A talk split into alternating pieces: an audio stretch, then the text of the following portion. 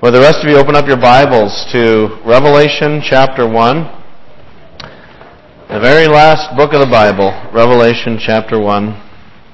And this morning we're going to be studying verses 4 through 8 of chapter 1. If you were here last Sunday, we embarked with much fear, trepidation, excitement, anticipation into a sermon series in the book of Revelation. Yeah, someone asked me this morning, so are you really going to study the whole book all the way through? And I was like, that's my intention. And they're like, okay, just checking. Last Sunday we looked at the first three verses, which are kind of a superscription, a bit of a title page to the whole document. The actual introduction, I think, really begins in verse 4. But so last Sunday I preached a sermon that I entitled Intro to Revelation Part 1. And we looked at those first three verses, and by way of introduction, to just kind of refresh you from last week, we asked three basic questions of the text. The first question we asked was, what is Revelation? What kind of literature are we dealing with? What genre of literature? And we saw that it's a prophecy. Verse 3, blessed are those who read the words of this prophecy. Revelation is a prophetic word, which means it's a word from God to His people, mediated through a prophet, and John the Apostle was that prophet. And so Revelation has a contemporary significance to us. A prophetic literature is kind of alive. You can never quite nail it down, and God is speaking to His people today through this book. So we expect to be spoken to by God through Revelation. The second question we asked is, what is Revelation about? What's kind of the main topic of this book? And I argued last week that Revelation is about the end times kingdom of Jesus, in which He saves and rescues His people and judges those who reject Him. The twist we saw last week was that here in Revelation and throughout the New Testament, the end times in the New Testament is always understood as something that began with the first coming of Jesus. So the end times is this entire period between the first and second comings of Christ. People say, you know, Pastor, you think we're in the end times? And I always say, I know we are. We have been since Christ came. This is the final leg, the final act, the final segment of the human story before Christ returns. So Revelation is revealing what God is doing behind the scenes in this final segment of what we call human history. And then thirdly, the third question we asked last week was, why do we read this book? Why are we going to study it? I mean, it's weird. It's spooky. I don't know if any of you took up the challenge last week to read through the entire book of Revelation. You know, I asked my wife, and she did it, and I said, what do you think? And she said, I was really disturbed. There's a lot of troubling, in some cases, kind of grisly, ghastly images in this book. It's a scary book in some parts and in some ways. You know, it's a book that has... Some people get a hold of it and they just launch into really bizarre beliefs and interpretations. Why would we study a book that could potentially do that? People have disagreements over this book. People sometimes have sharp disagreements over this book. Why would we want to bring that into the church? Why not just kind of let it be there, Revelation, and say, yeah, we all know it's there. We'll just kind of stay away from it, but it's part of the Bible, but we won't touch it. Why are we reading it? Well, because, verse 3, blessed is the one who reads the words of this prophecy, and blessed are those who hear it and take to heart what is written in it. There's a blessing here in God's Word, even in the hard-to-understand parts of it. This is the culmination of the entire Bible. It's the climax of the biblical story. We have to read this book and receive the blessing that's in it. So even though we may not fully understand what's everything that's here, and I will not stand up here and tell you that I understand every single bit of this prophecy, there are some things that still baffle me somewhat. But we know the main message of this book, which is Jesus wins. And we want to focus on this main theme and look for the blessing that's in the Scripture. So this morning I want to continue the introduction to this book by looking at verses 4 to 8. The title of my sermon this morning is Intro to Revelation Part 2. I know, very creative. But let me just read the first 8 verses, and then I'll tie into verses 4 through 8. Revelation 1:1. The revelation of Jesus Christ, which God gave Him to show His servants what must soon take place. He made it known by sending his angel to his servant John, who testifies to everything he saw, that is, the Word of God and the testimony of Jesus Christ.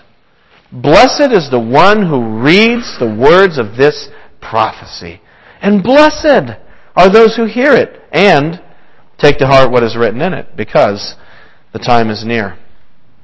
John, to the seven churches in the province of Asia, grace and peace to you from him who is, and who was, and who is to come, and from the seven spirits before his throne, and from Jesus Christ, who is the faithful witness, the firstborn from the dead, and the ruler of the kings of the earth.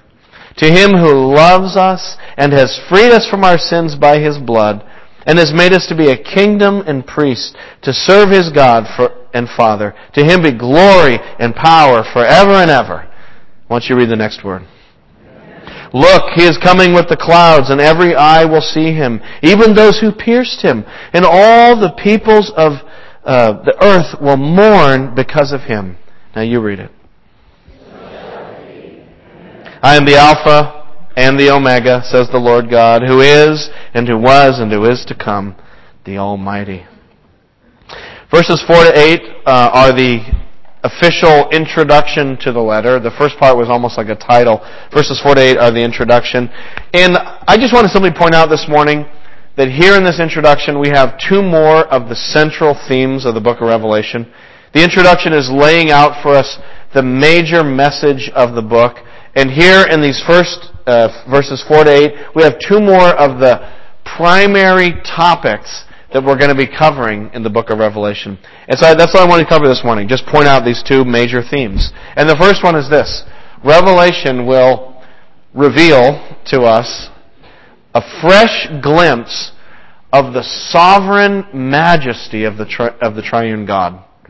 That above all else, Revelation really is a picture and a vision of God in all His power and all His majesty and splendor, the Father, the Son, and the Holy Spirit. If you get nothing else out of Revelation, even if you can't decipher it all and can't make sense of it all, I hope that you will see in Revelation a fresh glimpse of who God is and how great God is, the Father, the Son, and the Holy Spirit. Look at verse 4. It says, John, to the seven churches in the province of Asia, grace and peace to you. Now, if you were simply reading that little bit, you would have a very common introduction to a letter in the ancient world. If you're going to write to a friend in the ancient world, you would write your letter differently. You know, we write a letter and we say, dear so-and-so. We write the letter and at the end we say, love, or, you know, fondly, or whatever you say, with all due respect, Jeremy, and you would sign your name. In the ancient world, if you wrote a letter, the first thing you would write in the letter is you'd write your own name. So he writes John. The next thing you would write would be to whom you're writing. So he's writing to the seven churches in the province of Asia. Now, you can find in your bulletin, this little insert kind of sermon notes thing, I found a little map on Google Images of the churches of Asia Minor. It's everything on Google Images. It's amazing. Type in churches of Revelation and boop, this map pops up. So there's the ancient provinces of Asia. Asia today is the country of Turkey. That's what it would have been in the ancient world, the Roman province of Asia. And there's the churches there in what we call today Western Turkey. So he's writing to these historical churches, and he then says, grace and peace to you. Typically, an ancient letter would then, after the introduction, have a peace wish. Peace to you. But here's where it's different. It's grace and peace to you from, and now John introduces God, that this grace and peace is coming from the glorious triune God, from Him who is, and who was, and who is to come, and from the seven spirits before His throne, and from Jesus Christ, who is the faithful witness, the firstborn from the dead, and the ruler of the kings of the earth. So again, Revelation, above all else, should give us a vision of God. If you read Revelation and you kind of feel weirded out by it and freaked out by it, do this. Read it again. And in every text, even if you don't understand it, simply ask the question, what is it telling me about who God is? You can always get that out of the book of Revelation. You know, I think in the book of Revelation it's kind of like the Hubble Space Telescope.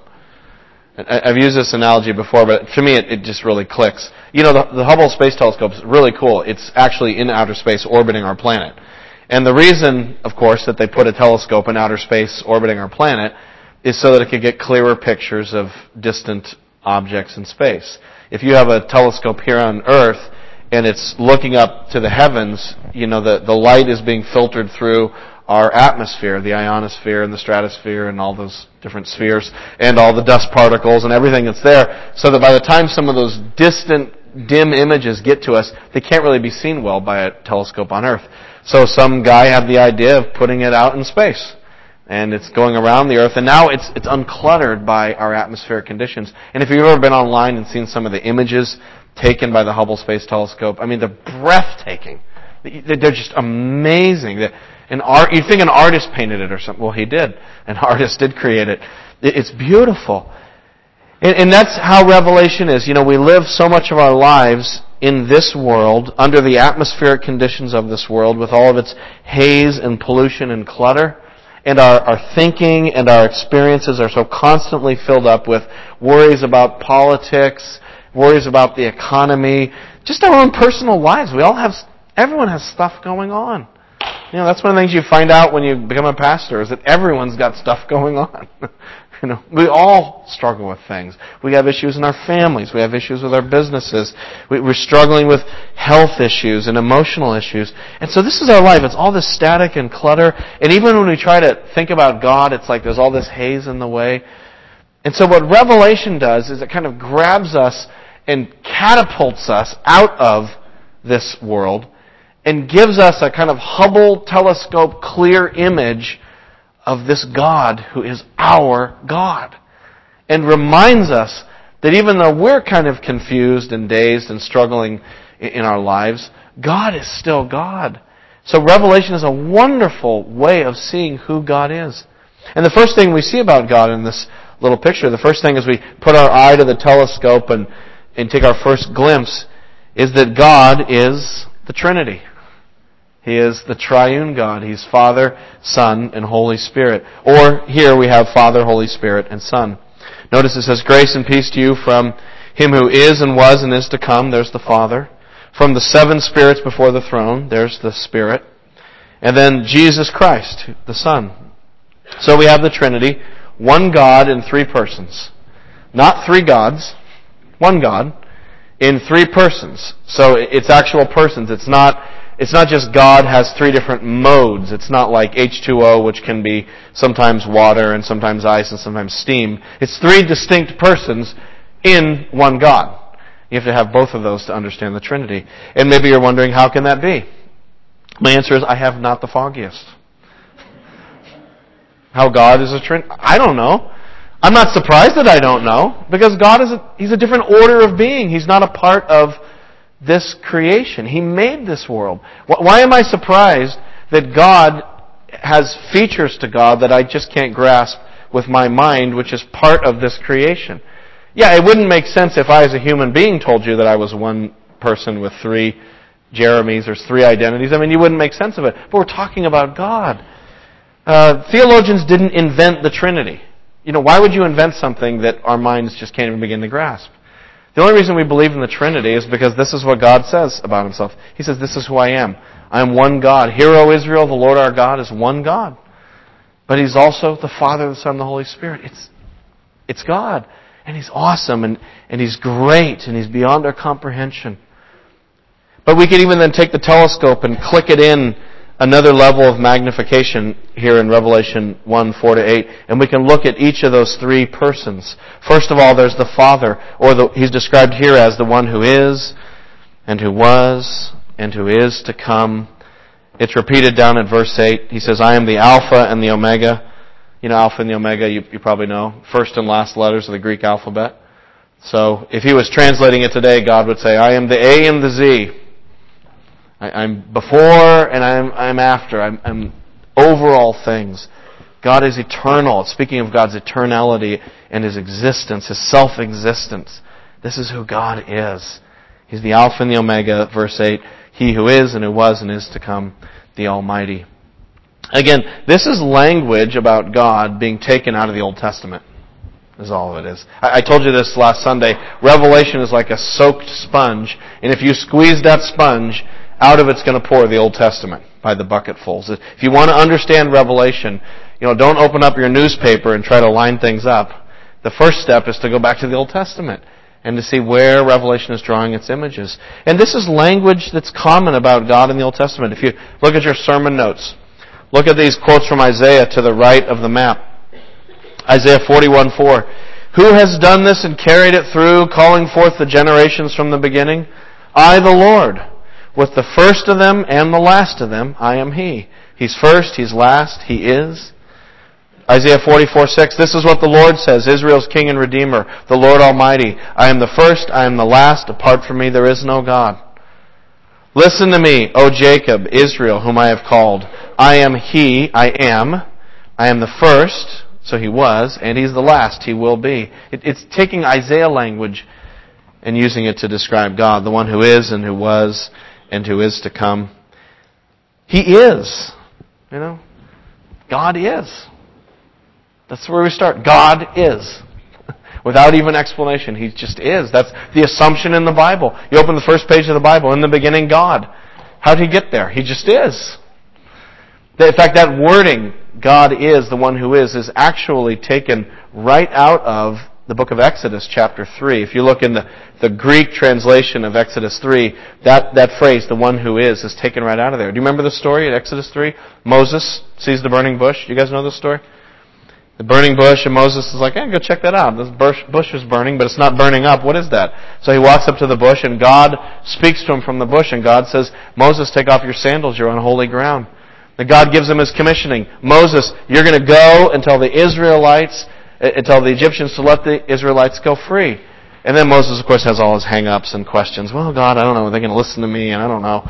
And he says, well, God, if I go and say, let the people go, and then they say, well, who sent you? Who should I say sent me? What's your name? You have a business card. Who are you? And God says, tell them I am sent you. Who are you? I am. He just is. God is. He has eternity to Him. Mommy, who made the trees and the flowers and the plants? Well, honey, God made them. Well, Mommy, who made God? Nobody. He just is. At some point there has to be a just is, or we could never have anything, if you want to think about it in philosophical terms. Philosophers call this the prime mover, the unmoved mover. There has to be a first cause, a first principle. Some have tried to get around this and say, well, there could be an infinite regress of causation, some philosophers say. And so, what caused this? Well, something else. What caused that? Something else. And just keep doing that into infinity. But even that doesn't solve it, because how do you explain the existence of the infinite regression? At some point you've got to come to something that just is. There's something that starts it all. There has to be something that exists. You can't go from nothing to something without something being there, And so we're scratching our heads, and God just puts up His hand and says, I am. Oh, I am. He is. He is our God. The stock market goes up and down. Things change with our health and our families and our jobs. Things change in politics. One party's in power, then the pendulum swings and another party's in power. States flip-flop back and forth, but God is. And if everything goes poof, God still is. He is and He was. So before anything ever existed, there was God. In the beginning, God. Before He created, He simply was. What was God doing before the world was created?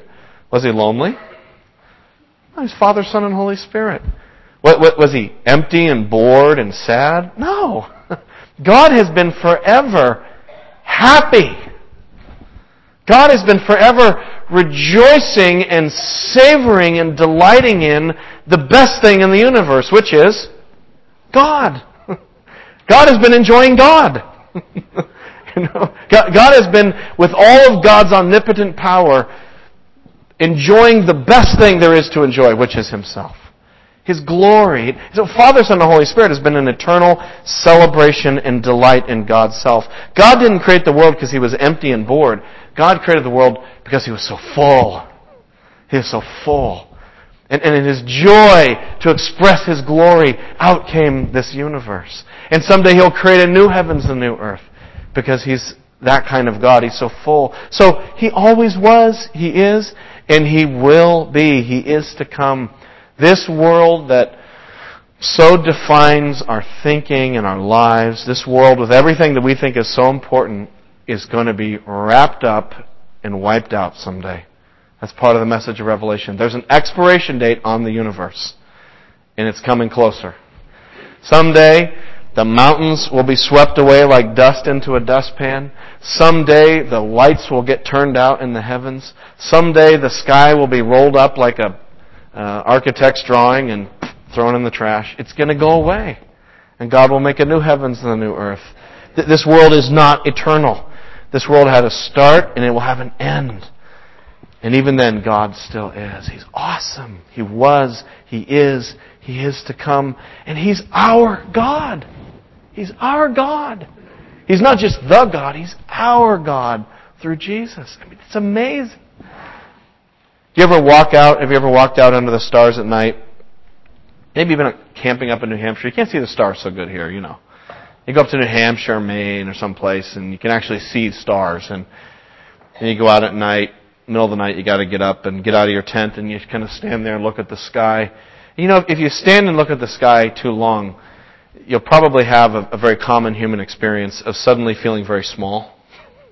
And the more you look at the stars, the more you kind of feel insignificant. You think, my life is so small. How long have these stars been here? Those aren't even stars. Those are galaxies that are so far away they look like stars. And I feel so small, and I feel like my life and all the worries of this world on this little tiny speck of dust called Earth are just so tiny. And there's such a sense of perspective that comes to your life if we can just sit down and look at the stars and see how great the universe is that God has made. Well, I kind of feel like Revelation is helping us see something that's so great that it makes the universe seem small, which is God Himself.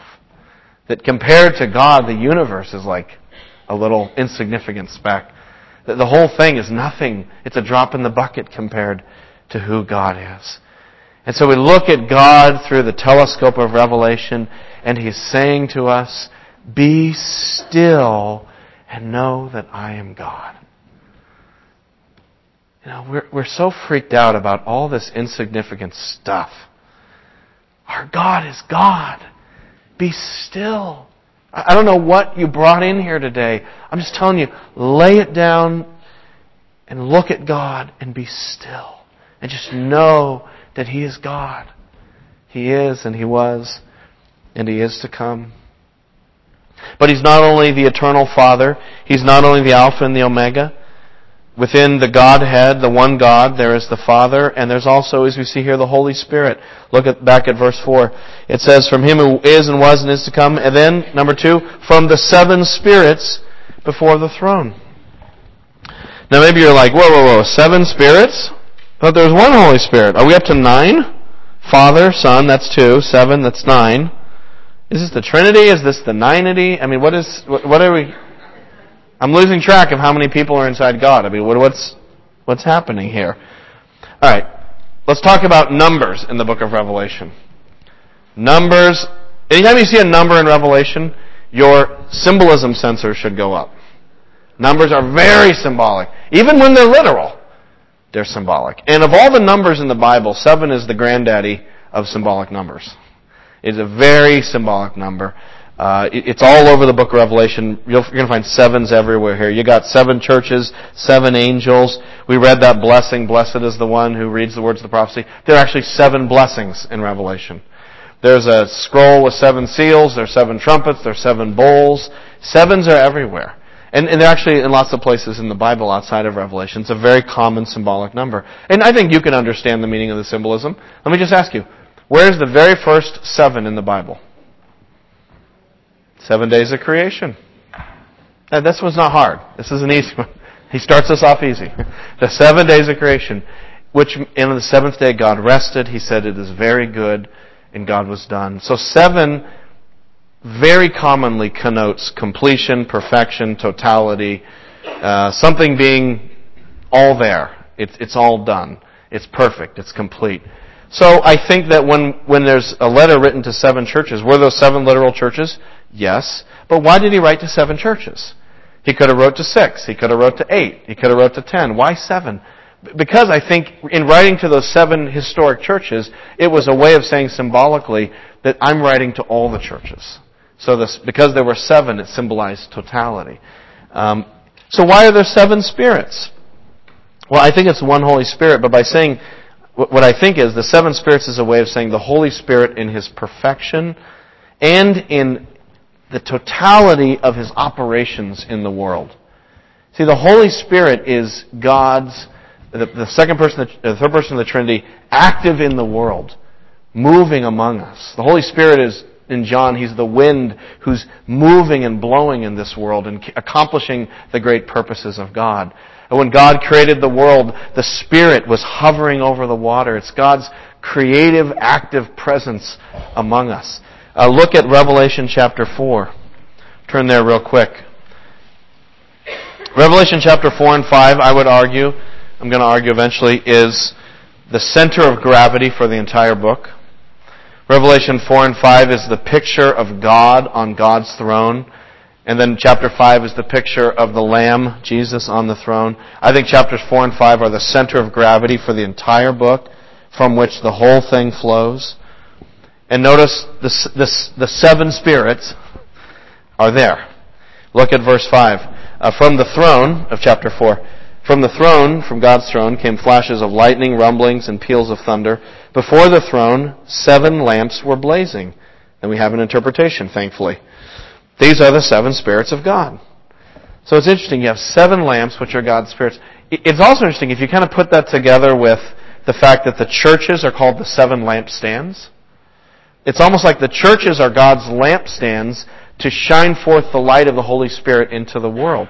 So that God's Holy Spirit, ideally, is working through faithful churches that are shining God's light and His presence out into the world. But I think even more convincing to me is chapter 5, verse 6, where we see the Lamb on the throne. It says, "Then I saw a Lamb looking as if it had been slain," chapter 5, verse 6, "standing in the center of the throne, encircled by the four living creatures and the elders. He had seven horns and seven eyes." Whoa, there's some kind of genetic mutation. Why is the lamb? I thought that was Jesus. That's like some kind of freaky lamb. No. It's symbolic. The horns. We'll talk about that when we get there. But it has seven eyes, which are what? The seven spirits of God sent out into all the earth. So again, I think that it's the seven spirits of God is a way of saying the Holy Spirit in all of His operations in the world. In other words, God is not just way up there reigning, but God is also here working. That God is not only Alpha and Omega, above and beyond all things transcendent, but God is also, He's here through the Holy Spirit right in this room as I'm speaking among us. He's working. Do you Baptists believe in the Holy Spirit? Or is that just, somebody... Or do we just have Father, Son, and Holy Bible? Do we believe in the Holy Spirit or not? Do we believe that the Holy Spirit is real and is working, and not that we understand it, it's mysterious, but do we believe the Holy Spirit is working here? We wring our hands and we're like, I'm the only person in my family who's a Christian. I'm the only one in my office. I'm the only one at school. It's so hard being a Christian. Why do I even try? Why don't I take my lampstand and put it in my car? Because, it's everyone's trying to blow it out. I'm trying to shine the light and everyone's, get that out of here. And I just feel so powerless. And people in my family don't believe. And it's like, do you believe in the Holy Spirit or not? You got to keep shining the light because you never know when the Holy Spirit's going to blow and do something. We can't control the Holy Spirit, but we believe that the Holy Spirit can do anything. I wouldn't preach if I didn't believe in the Holy Spirit. You ever thought about how dumb preaching is? It's ridiculous. It's a talking head. Right? Really, preaching is a silly activity. Especially when we have PowerPoint, We have multimedia. We have Twitter and Facebook. I mean, there are so many ways of connecting and communicating. Why does God insist on calling some person who's fallible to stand up, read the book, and without puppets or without anything else, just talk? Like, it's silly. It's a really kind of preposterous idea. But this is how God has moved down through the centuries. Why? Because of the Holy Spirit. You know, Spurgeon, the great 19th century British preacher, it is said that he would walk up to his podium to preach. As he walked up the steps, he said he would say to himself, I believe in the Holy Spirit, I believe in the Holy Spirit, I believe in the Holy Spirit, I believe in the Holy Spirit. And that's why I can preach. It's not because I'm anything or I have any tricks. I just believe that God's Holy Spirit is real. You know, and don't you know it, people? Don't you know that when you've heard a Spirit-empowered sermon, it's different than when you've gone to a movie? I mean, movies can move me, but then I go out of the movie and I go, oh, that was cool. Whatever. Did you say movie? Oh, yeah, it was cool. But the Spirit, when He speaks to me through the Word of God, it's like God has spoken to my soul and I'm changed. God is speaking to me through the Holy Spirit, through His Word. It's amazing. The reason we send out missionaries to the ends of the earth is because we believe in the Holy Spirit. If I didn't believe in the Holy Spirit, why missions? That's a waste of money. Ridiculous. But it's because of the power of the Holy Spirit.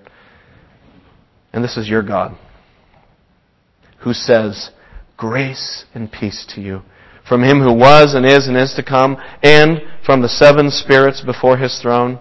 God is at work in His world. He is moving. His purposes are accomplished. And then number three, the third person of the Trinity, from Jesus Christ. And back in Revelation 1:5, from Jesus Christ. Not only is God up there, and not only is God here, but God became a human.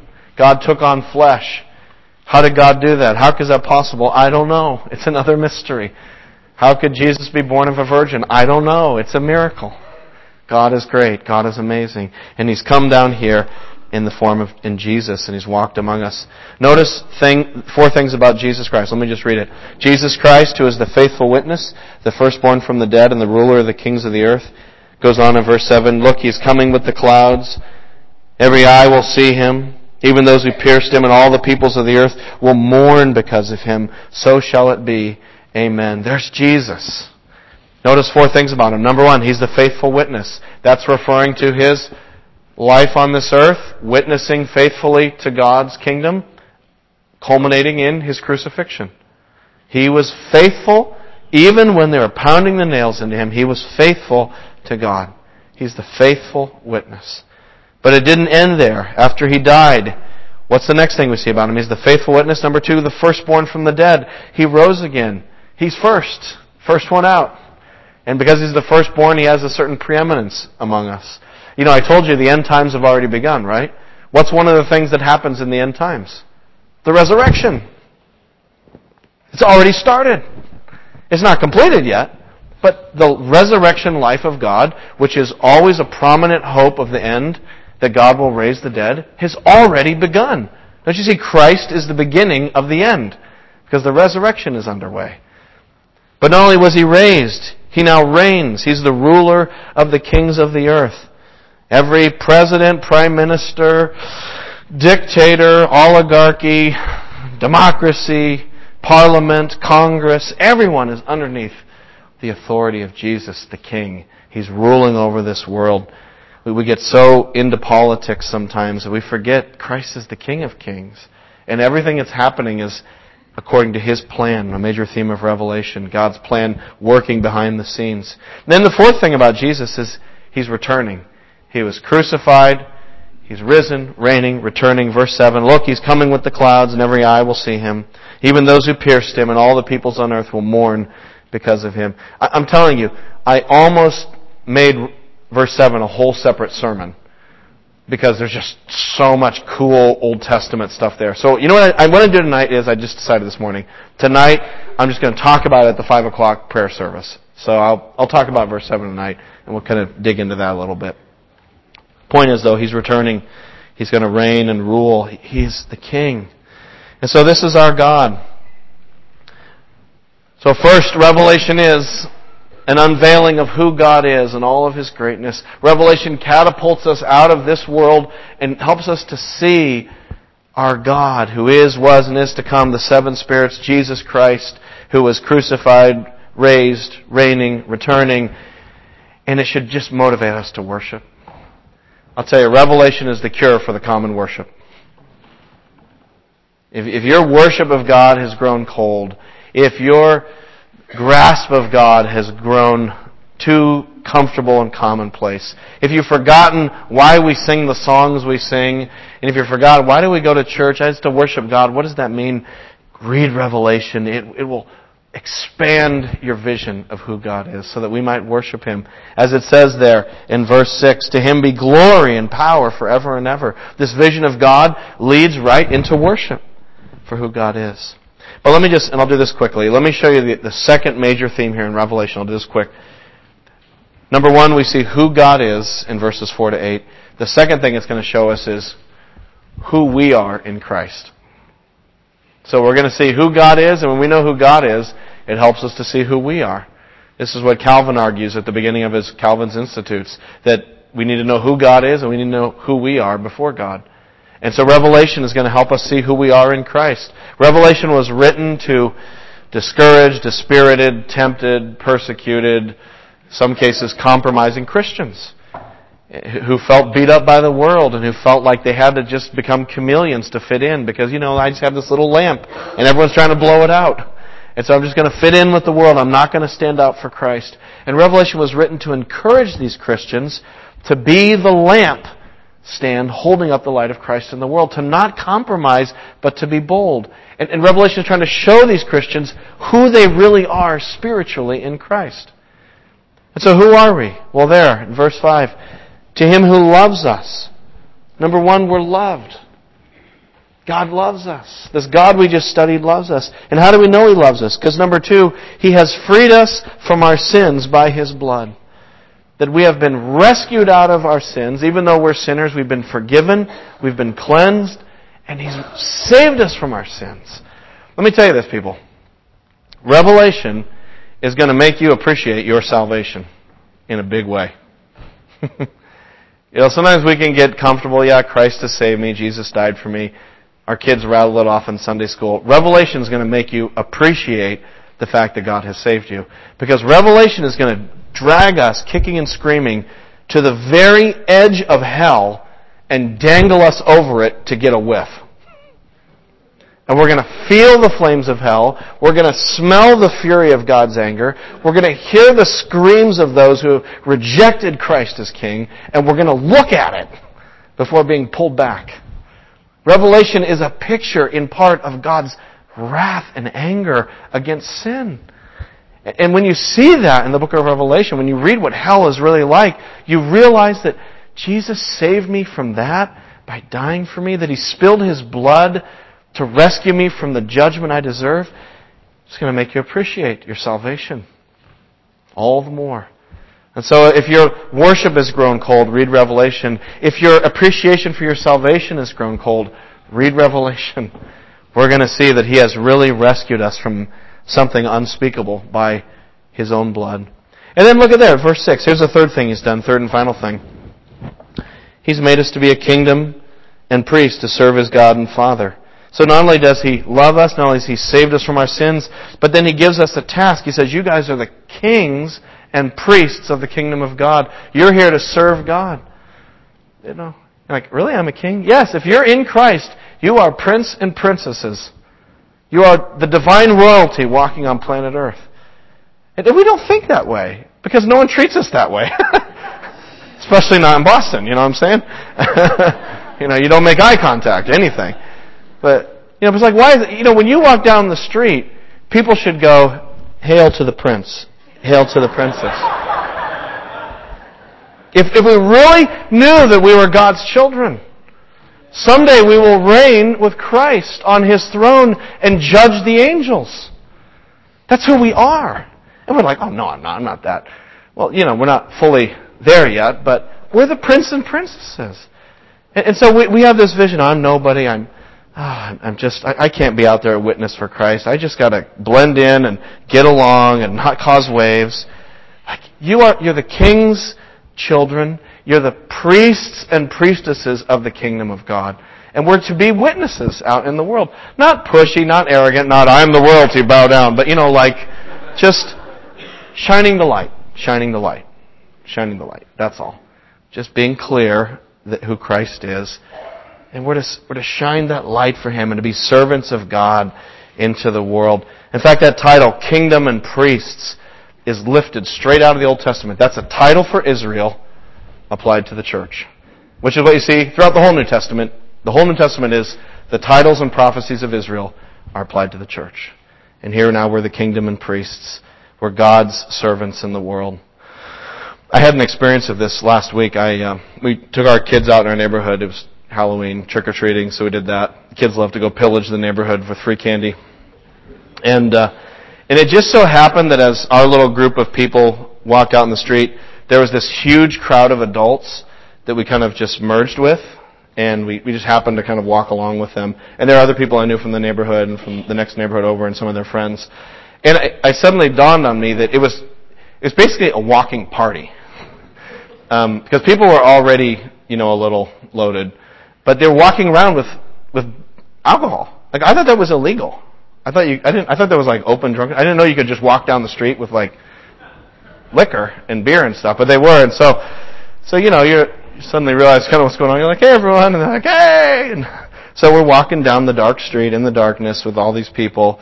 And the kids are going to all the houses trick-or-treating. And so it was interesting. And in that moment, God actually gave me an opportunity to share the gospel with one of my neighbors, which I was kind of surprised by. And he was talking to me. And he had sort of found out that I was a minister.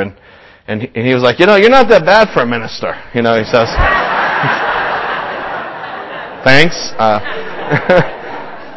He goes, no, you're like a regular guy, and you're like a tailgating football kind of guy. And I was like, I don't actually watch football, but but in the moment, God just gave me the words, and which I wish I could say happened more often, but unfortunately, I'm just not that great of a personal witness. I can do evangelism up here in the pulpit, great. I'm comfortable doing that, but one-on-one, I don't know. I get tongue-tied, and I always think later what I should have said. But it was one of those times when I knew what to say, and I just said to him, I'm going to be honest with you. I said, I am a really sinful person, and there's nothing about me that deserves to be a pastor, let alone a Christian. I said, but Jesus died for me, and Jesus on the cross washed away my sins, and because of Jesus, I've become a new person. So that's who I am today is because of Christ. And he's like, oh. We kept walking, and I don't know if he'll remember a word of it.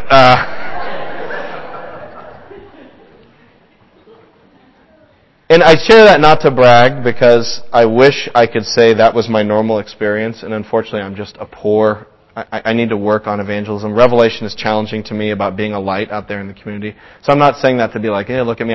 It doesn't happen often enough. But I think I went home from that and I just reflected, I need to be out there shining the light. I need to be in the world. Not of the world, but I need to be in the world. Presuming I can be without being tempted. To be in the world where I can be and shining the light. And I just think that sometimes, especially as evangelicals in an increasingly non-Christian culture, we're not a Christian culture. Maybe we were once a Christian country. We're not. Not in terms of where people are at today. I know our founders and all that, but that's not where people are at today. And I think especially here in New England. And it's easy, I think, as evangelicals to adopt a very defensive posture, to adopt a very withdrawn, circle the wagons, get inside the castle, pull up the drawbridge, fill the moat, put the alligators in it, kind of posture against the culture's it's bad and the world is bad. Yeah, it is, but guess what? The world's also right here. I have sin nature within me. I don't need the world to introduce me to sin. I have it within my own heart. We can wall ourselves up in the church. Guess what? Sin will be here because it's within us. So we as Christians, we need to be bold and be in the world, not of the world, but in the world. We have to find ways creatively to get the light out there and shine it. And I just kind of went away from that experience like, what am I afraid of? Why are we so afraid? He was, He is to come, the seven spirits, the King of the earth. He's my God. And that God has made me, bought me, saved me, and made me to be His priest in this world. And you're His priest too. And we're to be the light in the world. What are we afraid of? What's holding us back? Why are we so timid in standing for Christ? And so my prayer is that Revelation will help us to see God and give us confidence. And then help us to see who we are, not in and of ourselves. In and of ourselves, we're just sinners. But in Christ, we are the children of God and His witnesses, that we might be His light to the world. Let's pray.